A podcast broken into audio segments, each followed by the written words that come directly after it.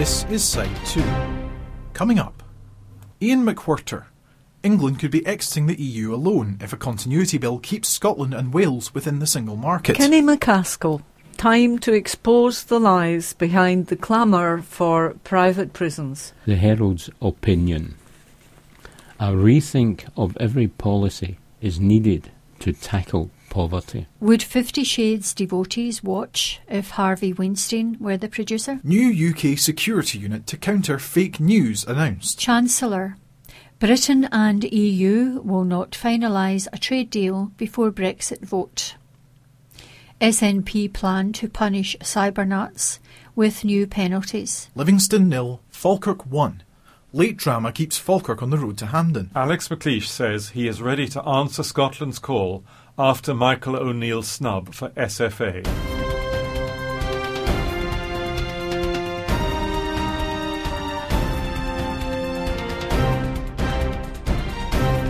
Herald Scotland, Wednesday, the 24th of January 2018. Opinion section. Ian McWhirter. England could be exiting the EU alone if a continuity bill keeps Scotland and Wales within the single market. This article by political editor Ian McWhirter. Brexit, the story so far. Last month, a spanner was thrown into the works when the Irish government and Northern Irish MPs won a guarantee that there would be no hard border in Ireland. This was a blow to Tory MPs hoping for a hard or clean Brexit, because the UK government also had to agree that it would remain within full regulatory alignment within the EU customs union, to the extent necessary to prevent any such border emerging. Next month, an even bigger spanner may be tossed into the works. That is, if the Scottish and Welsh parliaments, following yesterday's Holyrood debate, pass a continuity bill, ensuring that they too remain effectively in regulatory alignment with the EU. It would be another breakpoint. Indeed, it could mean the end of Brexit as a UK phenomenon and its replacement with exit, a departure from the EU by England alone. The Continuity Bill has been dismissed as a Nat stunt, but it was originally proposed not by Nicola Sturgeon, but by the Labour First Minister of Wales, Carwyn Jones. It says, essentially, that a devolved Parliament has certain lawmaking powers, and it has the right to pass a law ensuring that those powers will remain in place after the UK leaves the EU. That may seem a tautology, but continuity would mean that all the devolved parliaments, not just Northern Ireland, might remain within the remit of the EU single market to the extent that they are currently subject to its laws. Now, given that Theresa May has insisted all along that she doesn't want to tamper with Holyrood's powers, and indeed want to devolve yet more powers to Scotland and Wales, you might wonder why she doesn't just agree to continuity. Indeed, there's some evidence that the UK government had toyed with the idea of giving the Scottish Parliament guarantees that its powers are sacrosanct. It was supposed to come forward with amendments to Clause 11 of the EU Withdrawal Bill earlier this month to guarantee Holyrood's constitutional status quo, but there were problems. The UK government has said all along that it will not accept parts of the UK remaining effectively in the EU after Brexit. Affirming Holyrood's legislative rights doesn't necessarily do that, but it might cause problems down the line. Environmental and agricultural legislation in Scotland is based on EU laws and covers things like GM crops and chlorinated chickens. If these laws were set in stone by continuity, then it might make it impossible for the UK government to negotiate UK wide trade deals with third parties. Continuity would also mean that Theresa May could not use her so called Henry VIII powers under the withdrawal bill to pick and choose what powers remain in Scotland after Brexit. She insists that she doesn't want to do that, but few in Holyrood believe her. Indeed, even Scottish Conservative MSPs endorsed a unanimous report from Holyrood's Constitution Committee this month, which said that Clause 11 of the EU Withdrawal Bill was incompatible with Dev. It said that it would fundamentally alter the fundamental principle underlying the 1998 Scotland Act, that any powers not specifically reserved to Westminster are devolved. This was also the view of a House of Lords report last year, which said that, as a matter of law, the powers currently exercised by Holyrood should automatically remain there after Brexit, and that Westminster had no right to interfere. Now, you'd be forgiven for thinking this is all technical stuff that gets academics and constitutional lawyers very excited, but doesn't mean much in the real world. This is exactly what many in the UK government believed about the Irish border issue, until December 2017. When Number 10 finally looked at the practicalities, it became clear that a hard border was an unavoidable consequence of taking Northern Ireland out of the EU customs union.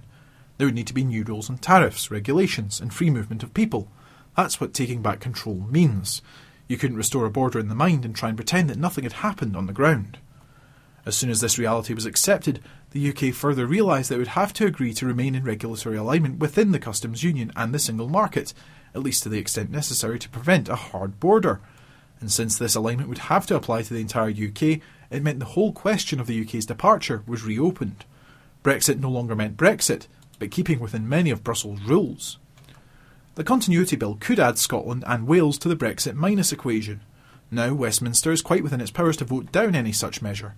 Indeed, the Supreme Court could, according to a legal opinion on the Scottish Parliament's own website, rule it illegal, on much the same ground that it said the Scottish Parliament had no right to veto Article 50. Sovereignty, ultimately, resides with Westminster. However, that ignores the political dimension. Even many Tory MPs might be reluctant to impose legislative consent upon Holyrood. It might be difficult even to frame the motion under which any Scottish Continuity Act would be overturned.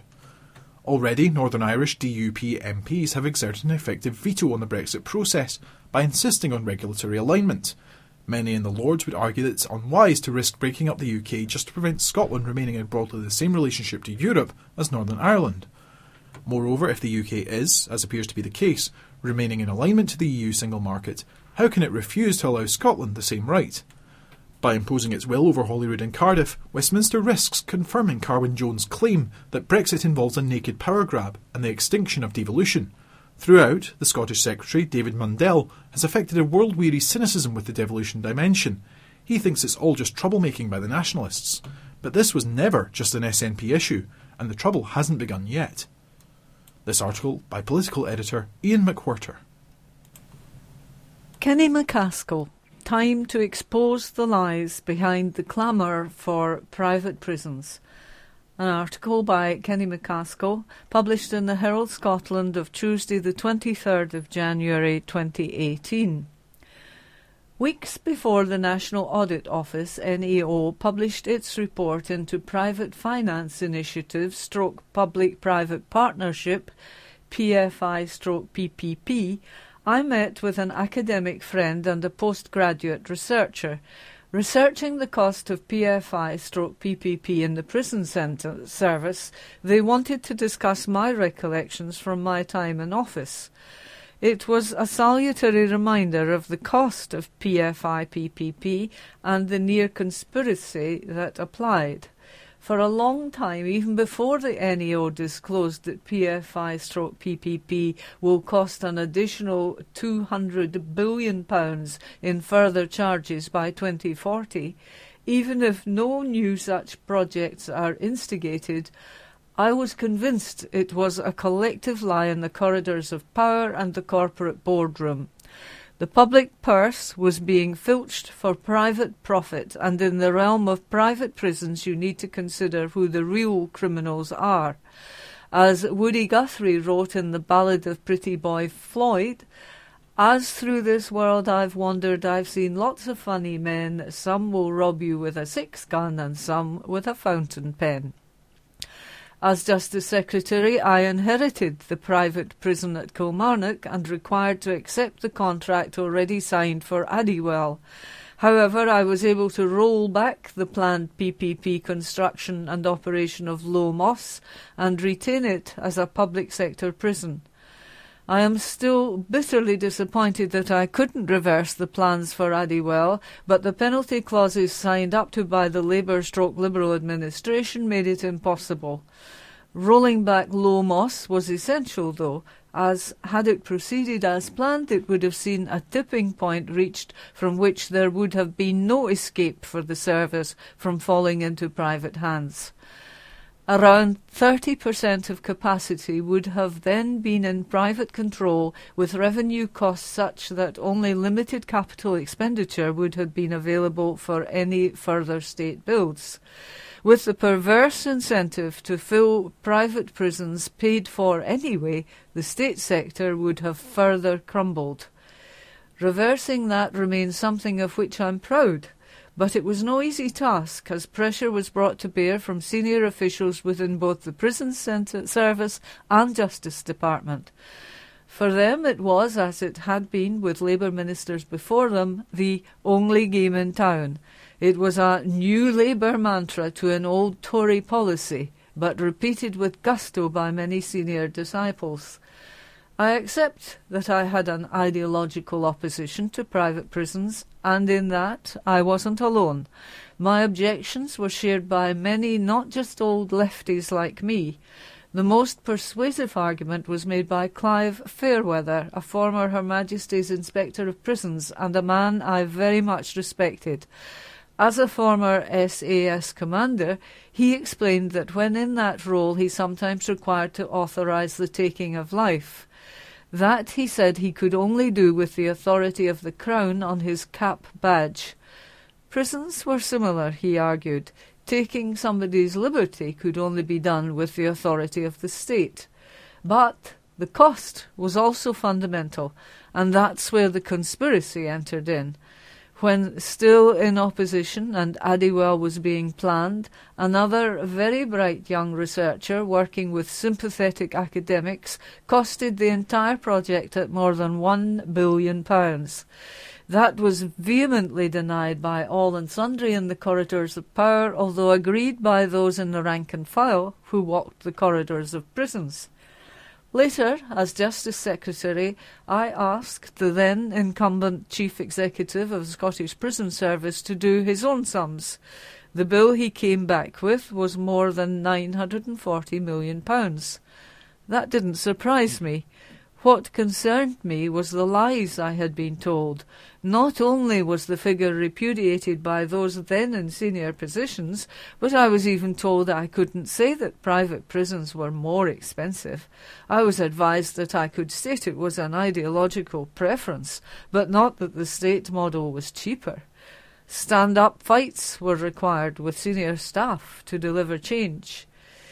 Now I accept that running costs and staff costs over the lifetime of a prison need factored in.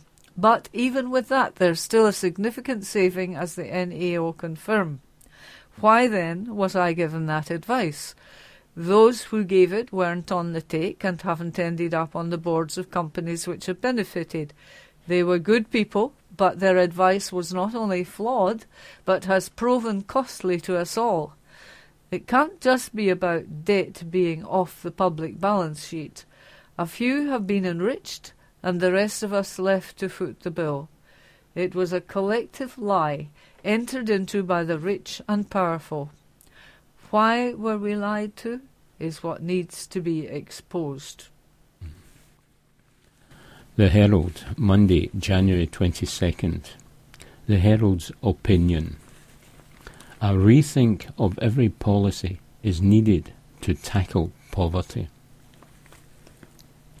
All this week, in a town high up in the Swiss Alps, the politicians, economists, and lobbyists attending the World Economic Forum will be discussing one of the world's greatest problems the gap between the rich and the poor. The theme of this year's forum is creating a shared future in a fractured world. But with the wealth of the world's billionaires reportedly rising by 13% between 2006 and 2015, how close is that vision really? To coincide with the forum, Oxfam has just published a report that seeks to expose the extent of the gap and its effects in Scotland. The gap between the rich and the poor is not a faraway crisis, says the charity. It is right here in Scotland, and it is getting worse. Oxfam's report says the top 1% in Scotland own more wealth than the bottom 50% put together. It is a crisis of inequality, says the charity, and it is out of control. Naturally, some caution is needed with the statistics. There is still a lot of information missing from the way we try to record wealth. But the grim effects of the poverty gap have been obvious in Scotland for years, as has the UK and Scottish government's lack of progress in tackling it. Ordinarily, we would expect that when an economy is growing, even slowly, wages would rise too. But the financial crisis of ten years ago, followed by austerity and Brexit, have changed the rules. not only are wages stagnating, being in a job is not a guarantee of avoiding poverty. In responding to the crisis, the Scottish Government is prone to pointing out that Scotland has the lowest levels of poverty in the UK, and research by the Joseph Rowntree Foundation would appear to bear that out. But what do comparisons to the rest of the UK matter when Scotland's record is so bad? One in five Scots lives in poverty. More than 210,000 children are living in relative poverty, together with 200,000 pensioners. What are we to say to these people? At least your poverty is not as bad as England's? Some positive steps have been taken in Scotland. The establishment of the Poverty and Inequality Commission, for instance, although it is still to be tested. The appointment of Poverty Tsar Naomi Eisenstadt was also a step forward, although many of her most important recommendations are nowhere near being implemented. The promises on poverty are in place, the action less so. Of course, not all the powers needed to take action rest in Scotland, and it is obvious the UK government has no real appetite to act against the rich who dodge tax.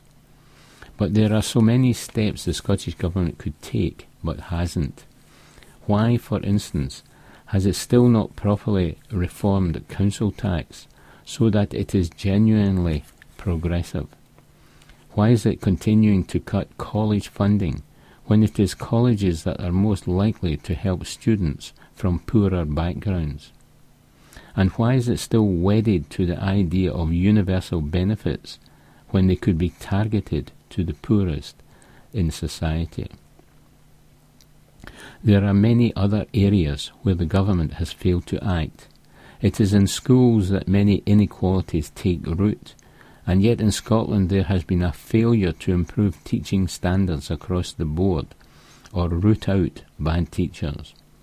Until schools are better at allowing every pupil to flourish, poor performance in class will continue, which leads to poor qualifications and low paid jobs and so the cycle continues.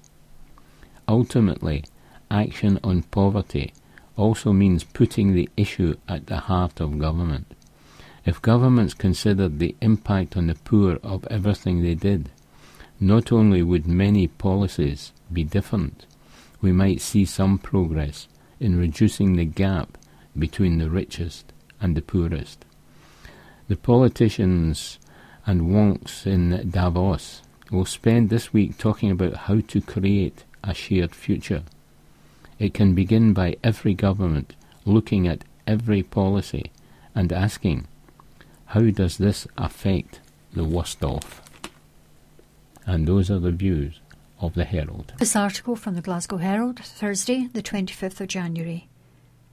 Opinion. Would Fifty Shades devotees watch if Harvey Weinstein were the producer? This article by Brian Beacom, senior features writer. More than 35 million pairs of excited peepers have already watched a teaser for upcoming Fifty Shades Freed, the third in the series of films in which the female lead has been clamped, cuffed, roped, cable tied, duct taped, slapped, whipped, spanked, gagged, and plugged. When the Brooke fran- franchise kicked off, the complaints featured around it being metaphor confused, plot lacking nonsense for the erotically malnourished. But now it's time to look at what women across the world, 436 million, plumped down on cinema seats for the first outing are watching.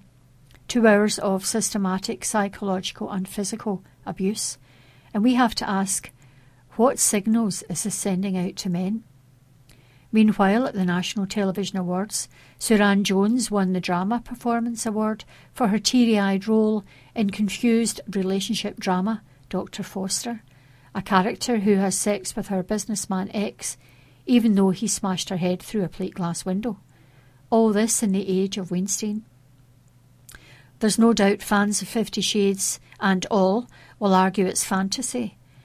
They may even make the point that successful fiction has long featured abused women at the hands of powerful men, from Jane Austen's Mr. Darcy, who destroys Elizabeth Bennet for 400 pages, or Ibsen's Hedda Gabler, the role every actress on the planet wants to play. A woman objectified by three men whom she still flirts with. And there's Samuel Richardson's Pamela, the upstairs downstairs tale of the toff, whose courtship of the eponymous heroine features attempted rape and slavery, but after a sound ravishing, she marries him. Yet while these stories are products of their time, we're still pursuing the same theme young, vulnerable women being pursued by a hugely powerful man, lured into a world of promise, Weinstein. And whether in real life or fiction, even the female eventually consents, does this remove the psychological damage created to reach this point? Catherine Blakeman of the US National Centre on Sexual Exploitation argues for storylines of domination to be booted hard in the development strategies. It is incredibly socially irresponsible to uphold Fifty Shades as mainstream entertainment, while at the same time we express our outrage at Harvey Weinstein and his ilk. And while we work to eradicate sexual harassment, sexual assault, and the rape myth mentality from our culture. Blakeman's comment begs other questions. Would Fifty Shades devotees consider watching the S&M adventures of, of Christian and Ana if Harvey Weinstein were the producer? And what are men to make of women's appetite for entertainment in which female characters are debased? Some feminists argue it's wrong for a man to place an unsolicited hand on a woman's shoulder, touch a knee, and you could be soon reading a solicitor's letter, or worse. So, what are the rules? If a man chats up a woman in a bar, should he be declared a sex pest by the court of social media the next day? Back in student days, I boarded a London bound bus one afternoon, and the only person at the very back was an attractive female of the same age. Now, I could have sat on any of the empty 50 seats around her, but instead I approached her and asked in cheeky, hopeful voice, Is this seat taken? She laughed, and it was the beginning of a relationship. But would a male student these days view this as a risky strategy? Probably. It's understandable and right the battle for equality should rage, that hostesses should complain if they're groped at a black tie event, and Me Too screams out that women now have a voice, but what if the voice gets it wrong? If sex pest Robert Burns lovers were alive today, for example, would they be posting hashtag happy too? Thankfully, there are signs that siren voices which should suggest that all young men are rapists in waiting is being con- contained by common sense. The actress Zoe Wanamaker said this week men are being witch hunted, like her director father Sam was, by McCarthyism. Claire Foy declared she was not offended that Adam Sandler had touched her knee twice on the Graham Norton show, and Kirsty Allsopp found it ridiculous that a TV production company issued an edict that no one should call each other darling. If this was introduced in the theatre, world actors would be at a loss for words. But if the strong feminist argument is against patriarchy and power and control, why do some women buy into these fictional representation? It's ironic that women progress since Richardson's Pamela days in sexual freedom, sorry, in sexual freedom and social equality has manifested itself in a desire by some at least to see themselves gagged and slapped on screen. It's frustrating that while men are now regularly lambasted for locker room talk, just listen to an audience during Fifty Shades or its theatre parody. Fifty Shades only serves to whip up confusion in the male mind, so help us out, ladies, Ignore the film and its message. Excuse me, let's thrash out the terms of engagement, but where there's no pain involved.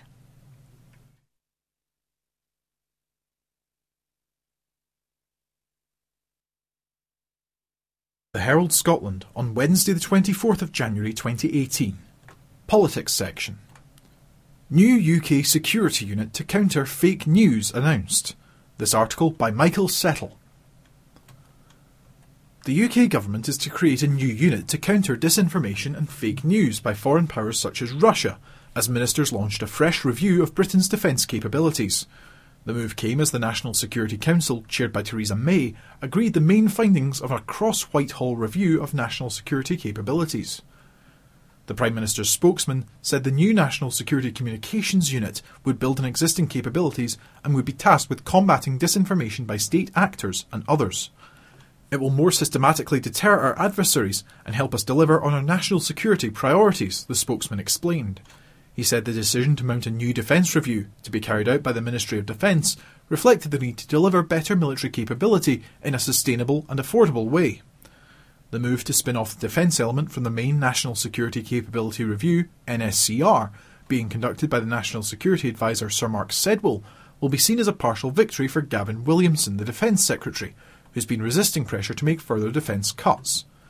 Under Sir Mark's plans, which are supposed to be fiscally neutral, defence chiefs had drawn up a series of proposals for swinging reductions, including a cutting back the size of the army and scrapping the Royal Navy's two amphibious assault ships. Experts say the cuts are needed as ministers failed to properly fund the last Strategic Defence and Security Review in 2015.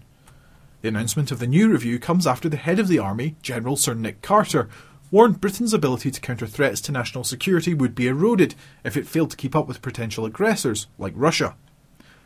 Mr May's spokesman refused to be drawn on whether it would mean more resources for the military, pointing out the government was already committed to increasing the defence budget by 0.5% over and above inflation year on year.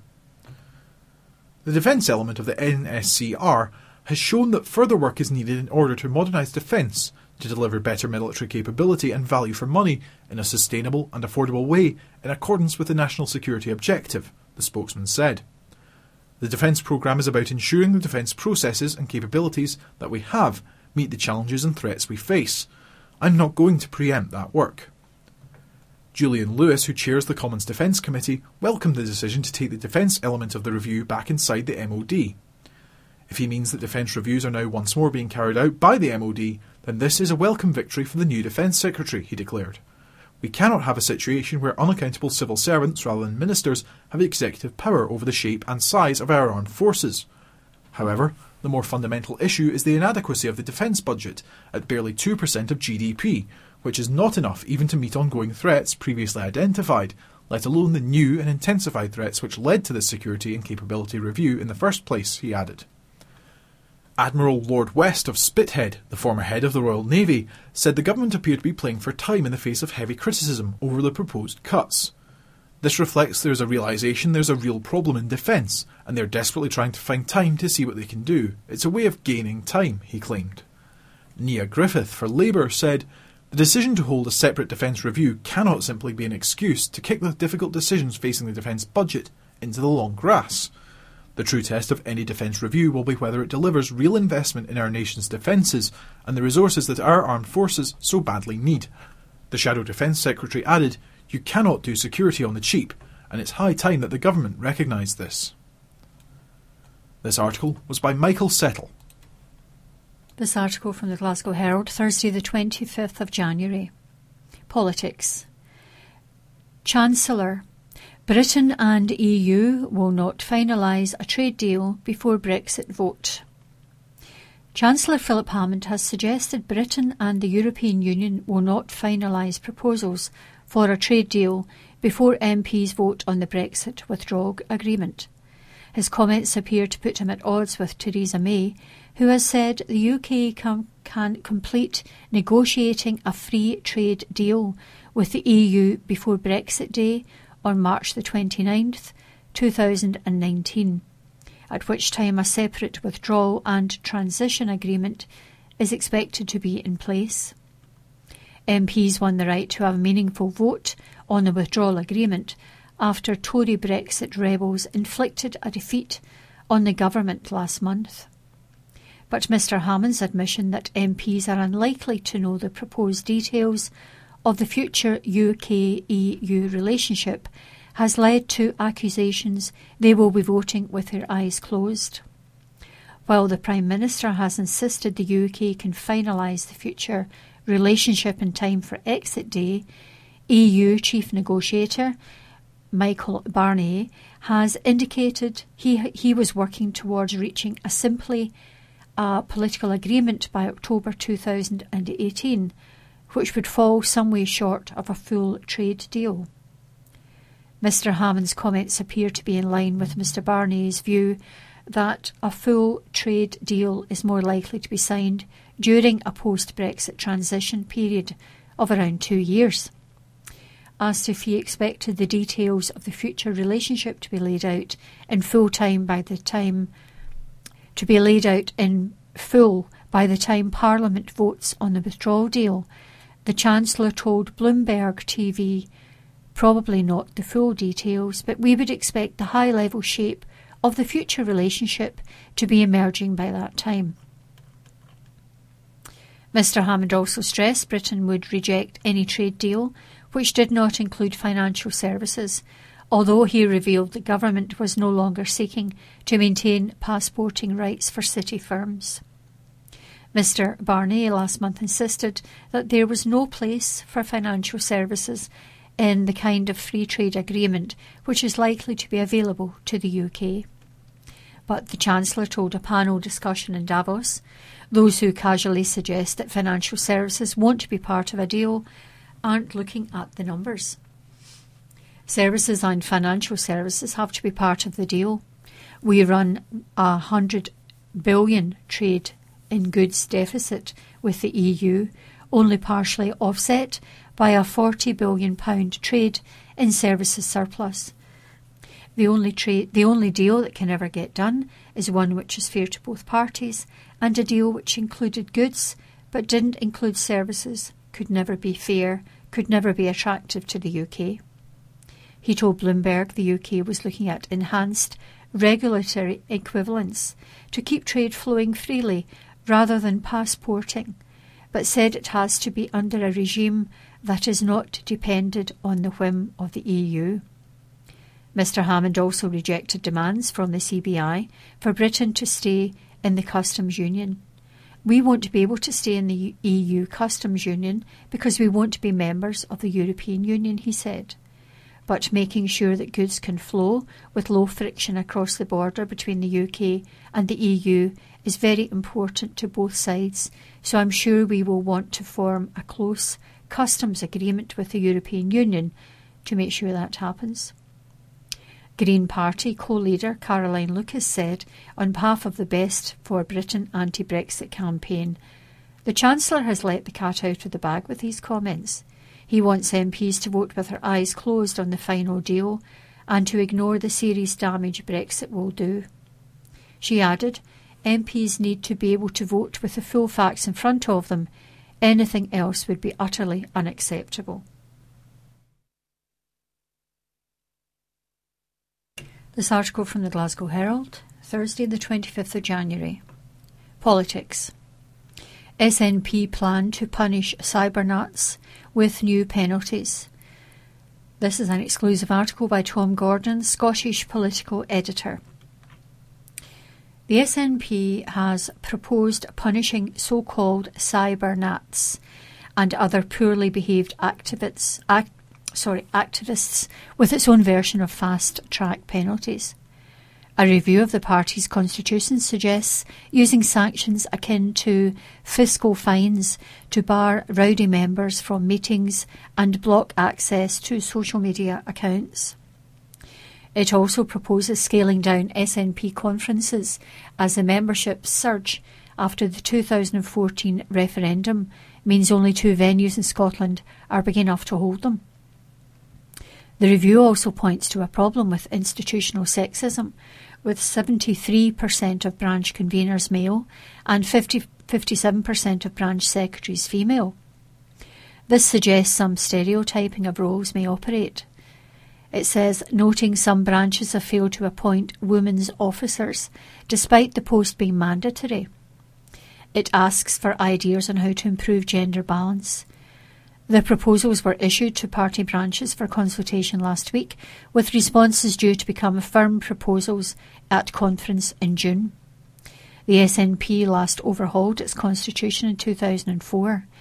In the introduction, business convener Derek Mackay said that 120,000 strong membership and 2015 general election wins had transformed the party.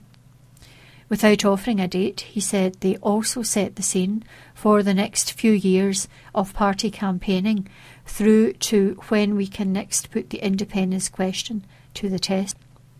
The review offers a series of ideas to improve member conduct, noting the recent general focus on bullying, sexual harassment, and inappropriate behaviour within parties. The SNP has long been accused of turning a blind eye to so called cybernats, activists who taunt and abuse unionist opponents online. The review asks if there should be a separate code of conduct for a social media use. It says a problem in enforcing order is that misconduct complaints can only be handled by a formal hearing of the party's disciplinary committee, which can only impose three sanctions censure, suspension, or expulsion. The reviews suggest a range of flexible low level penalties should also be available, with some sanctions agreed by consent rather than through a hearing. If a member had caused an inappropriate tweet to be issued from a branch account, they could be barred from accessing the account for a period, it says. If someone was disruptive at a meeting, they could be banned from attending meetings of the party for a set period. Members could simply be asked to make an apology for conduct. This could be similar to the system of fiscal fines operated in Scotland when a minor offence is admitted. If the penalty is taken, there will be no need to convene the committee. The system could be administered on behalf of the party by a standards fiscal. Tory MSP Maurice Golden said the time for the SNP to get tough on cybernats is long overdue. It appears the party is finally admitting it has a problem with this kind of thing. If invoked, some of its more experienced MPs may be among the first to be sanctioned. Remember, you no longer need to receive a weekly digest service on tape, but can in fact listen to more daily content online via www.qandreview.com slash free podcasts, accessible on your computer or mobile device. The Herald Scotland on Wednesday the 24th of January 2018. Sports section. Livingston nil, Falkirk 1. Late drama keeps Falkirk on the road to Hampden. This article by golf correspondent Nick Rodger, originally published on Tuesday, the 23rd of January 2018. The road to Hampden is long and arduous. It's just about as exacting as trying to negotiate the runabouts, roadworks, and rigmarole of getting to the Tony Macaroni Arena in the dark. In the end, it was Falkirk who continued rumbling along on the route to the National Stadium. They left it late, mind you. Regan Tumulty's last gasp winner, with the aid of a deflection off Alan Lithgow, provided a dramatic finale to proceedings. Next up is a long trek north to face either Cove Rangers or Formartine United. This road to Hampden Lark can clock up the miles. This was just about getting through, said Falkirk manager Paul Hartley. It was a tough night, but we coped well, and we found that bit of quality in the dying seconds. The notable subplot to affairs was the presence of Lee Miller, the long serving Falkirk player who left his boyhood club last week and signed on at Livingston. I've been booed off the park a few times in my career. In fact, I've been booed onto the park a few times too, he had said cheerily when asked what kind of reception he would receive from the Falkirk fans. That would have to wait, as Miller was named as one of the substitutes, but he was, unsurprisingly, given a warm welcome from both ends when he eventually appeared just after the hour. Prior to that, it was the hosts who made a sprightly start, and signalled their intent in the opening couple of minutes when Lithgow's header was cleared off the line. After that initial scare, Falkirk, who first won this cherished old clump of silverware 105 years ago in 1913, swiftly established a foothold and began to make one or two menacing thrusts and nimble darts. On 23 minutes, Andrew Nelson nipped in at the back post, only for his volley to trundle wide. Moments later, a corner from the left caused quite a palaver in the Livingston rear guard, and amid the general flapping, Nelson's overhead effort was grasped by Neil Alexander. It was a keenly contested tussle, even if chances were few and far between. Falkirk's lively, considered, and tidy probings led to them getting into some handy positions, but they couldn't deliver the telling blow. Despite all these manoeuvres, it was a stationary situation which almost led to a Falkirk breakthrough. Jordan McGhee's curling free kick from the edge of the box whistled into the side netting, and, for a brief moment, had the Falkirk supporters cheering an opener. It was close, but not that close, and their Livingston counterparts at the other end of the stadium hissed their derision with withering bellows. Livingston were quickly on the offensive after the resumption, and Jackson Longridge's cross across the face of the goal had to be scrambled clear. From the corner, Declan Gallagher plonked a well hit volley just over. At the other end, Falkirk should really have been ahead when Nelson seized on Alexander's dicey clearance and bounded into the box, but he could only blast a shot wildly over the bar, with the goal at his mercy.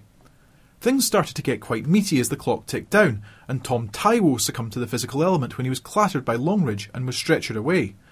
Both sides battled away, but just as it seemed they had ran out of ideas, Tumulty popped up in stoppage time to poke in the winner from a low cross. This article was by golf correspondent Nick Rodger.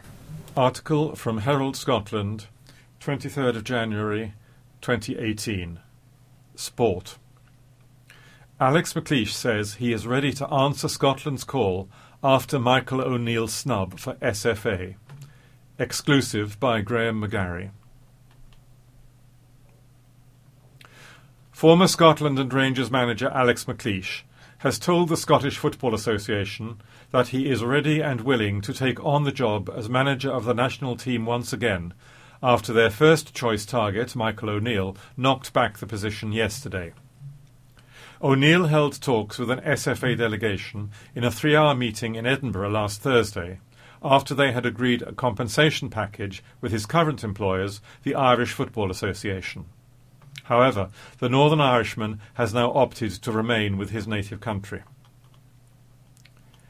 SFA Chief Executive Stewart Regan will now be forced to go back to a short list of other suitable candidates, with McLeish hoping that his name is at the top of that list. And the 59 year old, who managed Scotland previously in 27 before leaving for Birmingham City, isn't put off by knowing he wasn't first choice for the role. The Scotland job still interests me, McLeish told Herald Sport. I know that Michael O'Neill was the favourite, of course, but it wouldn't be the first time that I've got a job on the rebound. When I went to Hibs, for instance, Rod Petrie fancied Paul Sturrock, and the rest is history. But if it's meant to be, it's meant to be. I'm more than open to the possibility, so we will see. McLeish took charge of Scotland 11 years ago next week after Walter Smith had left the post in the middle of the qualifying campaign for Euro 28 to take over at Rangers. He stayed in the post for 11 months, steering Scotland to their famous win over France at the Parc des Princes and achieving the highest win percentage, at 70%, of any Scotland manager to have taken charge of more than 10 games. That record Still wasn't enough to secure qualification for the European Championships, though, with a damaging defeat in Georgia and a controversial loss to Italy in the final qualifier at Hampden, ending the Scots' hope of making it to Austria and Switzerland. McLeish thinks, though, that his experience, not only from his first spell in charge, but also in his management career at club level since, makes him an obvious candidate for the role and now, at 59, he feels that he is the ideal age to assume the role once more. Managers like myself, Walter Smith, all these guys, we know what it's all about in terms of experience, he said. I've done a lot of firefighting and I don't want to go back to a job like that. It may be that you become typecast, but my CV isn't too shabby. I've had five years in England, won a promotion, a Carling Cup, had a ninth position in the Premier League, saved Aston Villa despite reducing £30 million in wages, so I think my CV stands up and I've still got a lot to offer. The Scotland job is definitely of interest to me. Former Scotland assistant manager Mark McGhee has backed his former Aberdeen teammate for the role, saying he would be the ideal candidate. I know how much Alex would love to do the job, and I know how well qualified Alex is for the job, given his experience in it already, said McGhee. I don't see any reason why he couldn't be seriously considered. He is ready and waiting. Have boots, will travel. O'Neill released a statement after turning down the role to explain his decision, saying, It's a huge honour to be offered the position. However, I do not feel that this is the right opportunity for me at this moment in my career. Thank you for listening to this week's digest edition of the Herald Scotland. Remember, you can contact us via email at information at qnreview.com or via leaving a message on our answering service at 0141 772 3976. Please remember to return the cassette in the wallet provided. Just flip over the address label and post it. This weekly Talking Newspaper Digest was a Q and Review recording service production. The readers were volunteers at Q and Review, and the producer was J Kidd. Q and Review is a Scottish charity, number SCO 18016. Our registered office is at 18 Crowhill Road, Bishopbriggs, Glasgow, G64 1QY.